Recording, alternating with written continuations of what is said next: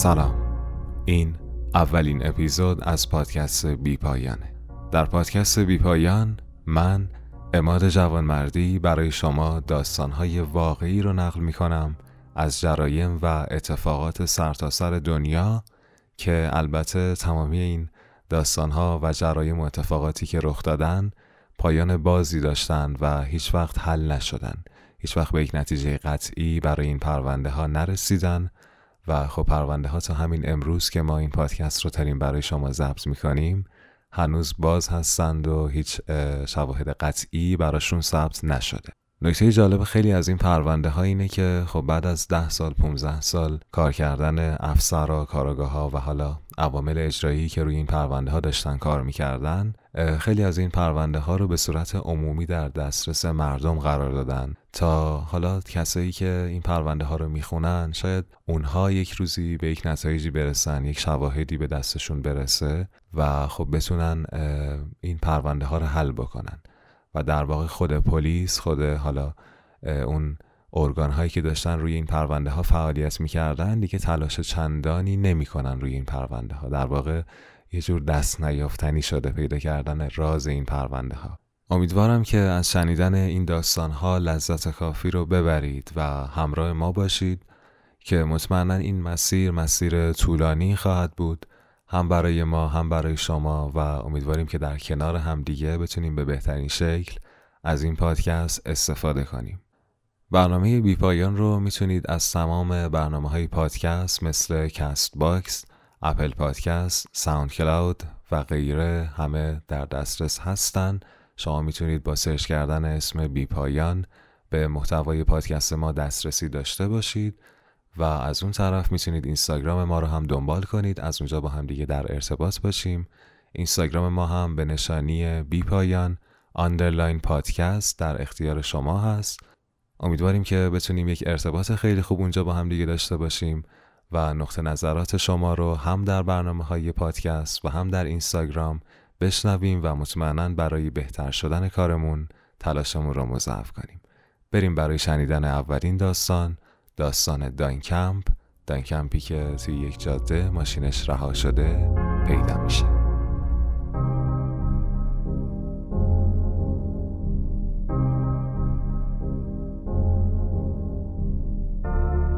تقریبا توی تاریخ 16 سپتامبر 1982 بوده که وسط جاده های یکی از ایالت های وایومینگ یک شولتی که وسایل مسافرتی داخل اون به بیرون از ماشین ریخته شده بوده و موتورش هم همچنان روشن بوده رها شده پیدا میشه. خود رو بعد از بررسی هایی که انجام میدن می‌بینن که متعلق به دانکمپ 35 ساله بوده. دانکمپ یک مدتی بوده که به عنوان بازاریاب توی نیویورک مشغول به کار بوده. و خب یک تصادفی براش اتفاق میفته یک تصادف بدجوری هم بوده که سه سال دچار بیماریش می‌کنه و خونه نشین میشه. اما خب بعد از تحقیقات از خواهرش متوجه میشن که بعد از تصادف یک تحول عجیبی توی زندگیش رخ میده و از زندگی مادیگرایانه ای که قبلا توی نیویورک داشته دست می‌کشه و برای یک زندگی جدید راهی جاده ها میشه. و خب حالا همین دانکمپ ما ماشینش وسط جاده رها شده پیدا میشه. ماشینی که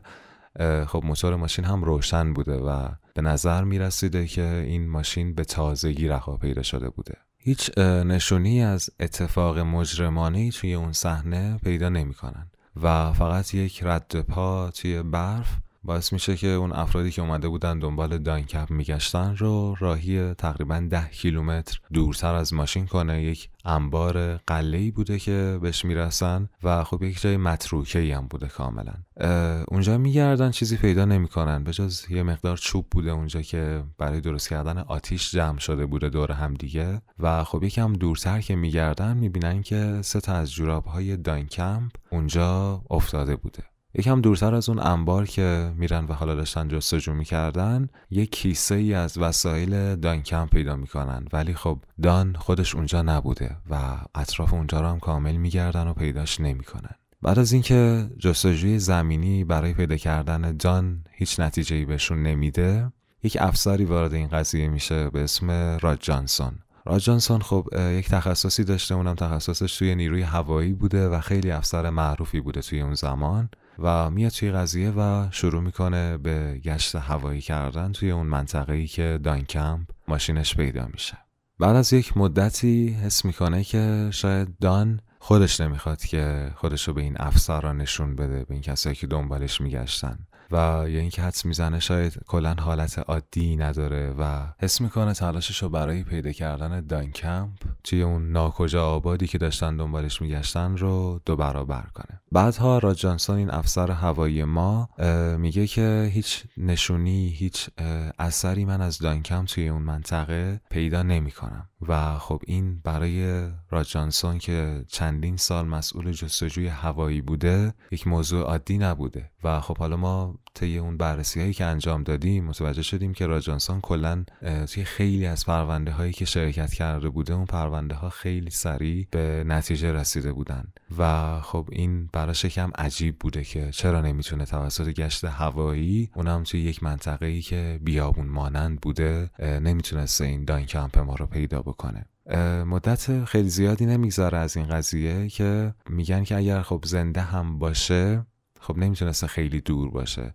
در عین حالی که ماشینش هم روشن بوده و خب اون نزدیکی هم نبوده. و خب این یک علامت سوالی میشه براشون و خب از یک طرف هم میگن خب گشت زمینی هم دائما داشته دنبال دانکمپ میگشته. چرا خب اگر یک درصد دانکمپ داستان ما مرده بوده چرا گشت زمینی جسدش رو پیدا نمی‌کرده توی اون منطقه؟ سه روز از جستجوی دانکمپ میگذره که یک طوفان برف بزرگی شروع میشه و خب هم نیروی زمینی هم نیروی هوایی به این نتیجه می‌رسن که خب مطمئنا گذر کردن از این طوفان خیلی خیلی سخت بوده و در واقع غیر ممکن بوده. و خب توی همون لحظه تصمیم می‌گیرن که جستجو با تشخیص پلیسایی که توی اون منطقه دنبال دانکمپ بودن متوقف بشه. و خب به این یقین می‌رسن که اگر هم که دانکم توی این منطقه باشه خب مطمئنا توی این هوا میمیره. اما اتفاقی که بعد از برف و بوران رخ میده اینه که باز میان و شروع می‌کنن به گشتن. هم نیروی زمینی هم نیروی هوایی. اما خب اتفاقی که میفته هیچ کدومشون هیچ اثری از دانکمپ پیدا نمی‌کنن. چند ماه از گم شدن دانکمپ میگذره. دانکم توی نیویورک یک دوستی داشته یک دوست صمیمی داشته به اسم جودی آیلو. جودی آیلو توی یک تعطیلاتی به سر می برده یک تعطیلات شش هفته ای بعد از این تعطیلات به خونه برمیگرده می‌بینه که شش تا پیغام صوتی روی تلفنش گذاشته شده. وقتی که این پیغام ها رو پلی می‌کنه پخششون می‌کنه با شنیدن این پیغام صوتی ها مطمئن میشه که این صدایی که داره میشنوه صدای دانکمپه اما خب حالا خب توی فرهنگ غرب یا توی فرهنگ خیلی از کشورها می‌دونیم که وقتی تماس می‌گیرن و حالا توی پیغامگیر خودشون رو معرفی می‌کنن که سلام من دانکمپ هستم برای مثال. اما خب این دوست دانکمپ جودی آیلو توی هیچ کدوم از این پیغام ها اینو متوجه نمیشه که دانکمپ خودش رو معرفی کنه که بگه من دانکمپ هستم. فقط یک سری پیغام بوده و خب توی آخرین پیغام بررسی می‌کنه که می‌بینه اون شخصی که داشته صحبت می‌کرده که صدا شبیه دانکمپ بوده برای دوست دانکمپ گفته بوده که من این شمارم هست و با من تماس بگیر. این دوست دانکمپ هم سریع با این شماره تماس می‌گیره و خب باز دوباره اون صدایی که برمیداره تلفن رو خیلی شبیه دانکم بوده و جودی آیلو دوست دانکم سریعا میگه دانکم خودتی؟ و از اون طرف تلفن صدا میاد که آره ولی خب بعد از چند ثانیه میگه نه من که دانکم نیستم. و خب توی همین لحظه تلفن قطع میشه. جودی آیلو هیچ وقت بعد از اون دیگه هیچ تماسی از دان دریافت نمی‌کنه. البته اگر که اون تماس گیرنده ها دان بوده باشه. و خب جودی میاد این داستان و این اتفاق رو برای مادر دان توضیح میده. و با پیگیری های دان و حالا مشارکت پلیس متوجه میشن که این شماره تماسی که داشته تماس می‌گرفته با دوست دان کمپ متعلق به یک فردی بوده به نام مارک دنیس که اهل وایومینگ بوده اون هم. پلیس پیگیری می‌کنه اما وقتی که مارک دنیس رو پیدا می‌کنن مارک دنیس میگه که من هیچ اطلاعی ندارم. و بیان می‌کنه که یا مشکل از اپراتور بوده و یا امکان داره که یک فردی بدون اجازه من اومده باشه خونه من و از تلفن خونه من تماس گرفته باشه. و خب خیلی جالب بوده که توی اون پرونده مارک دنیس میره و یک وکیل خیلی معروف رو استخدام می‌کنه برای اینکه اصلا هیچ صحبتی نکنه با این خانواده. اما خب مادر دان هم یک کاراگاه استخدام می‌کنه و خب این کاراگاه هم شروع می‌کنه به جستجو کردن و خب بعد از چند وقت داشتن جستجو می‌کردن یک دفعه متوجه میشن که مارک دنیس از وایومینگ رفته.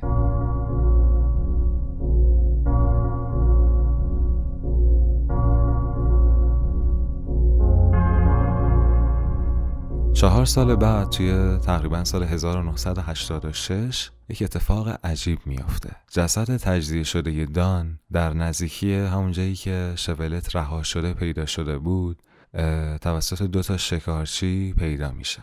مسئولینی که حالا توی اون منطقه بودن و باسپورسا و حالا تمام کسایی که دنبال دانکم میگشتن متقاعد میشن که دانکم خودش خودخواسته وارد اون بیابون شده بوده. و امکان میدن که بر اثر برف و بورانی که همون زمان اومده بوده درگذشته. اما خب سوالی که پیش میاد اینه که چرا جسد داینکمپ همون زمانی که داشتن به این شدت حالا در واقع یکم مسئله حیثیتی هم شده بوده. اون افسر هوایی خیلی می‌خواسته این پرونده رو حل بکنه و جستجوی هوایی و زمینی به بهترین شکل داشته انجام می‌شده ولی هیچ کدوم از این دوتا گشت هم هوایی هم زمینی جسد داینکمپ رو پیدا نمی‌کنن. چی میشه که بعد از چهار سال جسد داینکمپ کنار این ماشین رها شده پیدا میشه نظریه های عجیبی در این باره نوشته شده و حالا حدس و گمان زده شده بوده اما خب هیچ کدامشون قاطع نیستن و به قاطعیت نمی‌تونن ثابت کنن که چه اتفاقی رخ داده بوده دان بعد از بررسی هایی که انجام میدن می‌بینن که علاقه خیلی زیادی به آبراهام لینکلن رئیس جمهور ایالات متحده داشته و خب قصد داشته که در مورد به قتل رسیدن اون کتابی بنویسه و به همین دلیل به یکی از موزه های شهر شاین رفته بوده.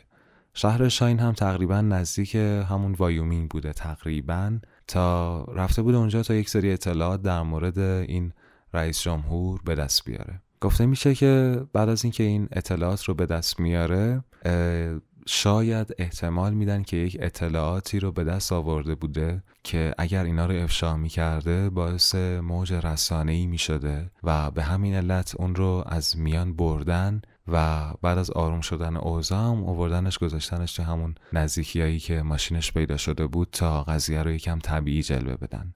و خب چند روز قبل از اینکه دانکم توی اون منطقه حالا ماشینش پیدا بشه میان بررسی می‌کنن و حالا طی ردایی که می‌زنن و پیگیری که انجام میدن می‌بینن که دانکم برای یک سری تحقیقات به یک موزه رفته بوده. توی موزه میرن میگردن و می‌بینن که دانکم کیف دستی خودش رو اونجا جا گذاشته بوده. که این کیف دستی داخلش یک دفترچه خاطرات بوده یک دسته چک بوده و عینک رانندگیش البته. و خب موضوع اصلی اینه که دانکم هیچ وقت برای برداشتن این کیف بر نمیگرده به این موزه. بعد که میان بررسی می‌کنن می‌بینن اصلا درجه چشم دانکمپ انقدر زیاد بوده که بدون عینک رانندگی نمی‌تونسته رانندگی کنه. و خب سوال اصلی اینجاست. که اگر دانکم نمی‌تونسته بدون عینک رانندگی کنه چه اتفاقی افتاده بوده که خب متوجه میشه مطمئنا وقتی عینکش همراش نباشه چرا بر نمیگرده به اون موزه و چه اتفاقی میافته که خودش حالا می‌زنه به دل جاده و مستقیم حرکت می‌کنه توی اون شرایطی که مطمئنا دیدن براش خیلی سخت بوده. و خب سوال بعدی اینه که توی اون حادثه تصادف اصلا چه حدی از حالا مشکلات مغزی براش به وجود اومده اصلا تصمیم درست می‌تونسته بگیره. یک سال دیگه که پیش میاد اینه که مارک دنیس همون شخصی که از تلفنش خب به دوست دانکم تماس گرفته بودن شماره جودی همون دوست دانکمپ رو از کجا پیدا کرده بوده؟ و خب اگر که توی دفترچه تلفنش که حالا بعدا بررسی هم می‌کنن ثبت نشده بوده این شماره از کجا اومده بوده؟ و اصلا آیا مارک دسترسی به این دفترچه تلفن رو از طریق دان داشته یعنی خود دان به این شخص این دفترچه تلفن رو داده یا فقط حالا این دفترچه تلفن رو پیدا کرده بوده برای قصد تفریح یا خندیدن به جودی زنگ زده بوده؟ یا اصلا سوال اصلی اینه که شاید خود داین کمپ به این شخص تماس گرفته باشه.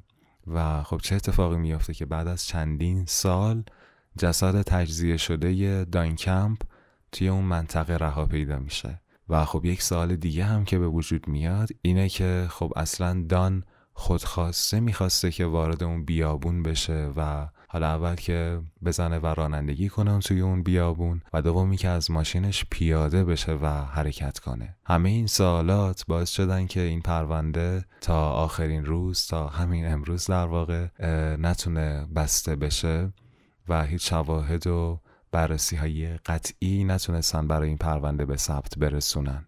و خب همین اتفاق باعث شده که این پرونده تا امروز باز بمونه. از اون طرف مادر داینکمپ هم تا لحظه مرگش که سال 2017 بوده معتقد بوده که داینکمپ کشته شده بوده و قطعا یک نفر از ماجرای قتل دانکمپ خبر داشته. اما خب مطمئنا داستان پیچیده ایه و خب نیاز داره که خیلی به این داستان فکر کنیم و خب این شواهدی رو هم که داریم شواهد ضد و نقیزیه و خب فکرمون رو می‌تونه به هر طرفی ببره و خب این آشفتگی رو توی ذهن ما به وجود بیاره. امیدوارم که به این داستان فکر کنید و ببینید که به نظر شما چرا این اتفاق افتاده بوده و عامل اصلی که باعث میشه دانکمپ خودش بزنه به دل جاده چی بوده اصلا خودخواسته بوده توسط کس دیگه ای بوده توسط شخص دیگه ای اصلا روبوده شده و هزار و هزار و یک سال دیگه که مطمئنا توی ذهن همه ما به وجود میاد. ممنونم از اینکه اولین قسمت از پادکست بی پایان رو شنیدید.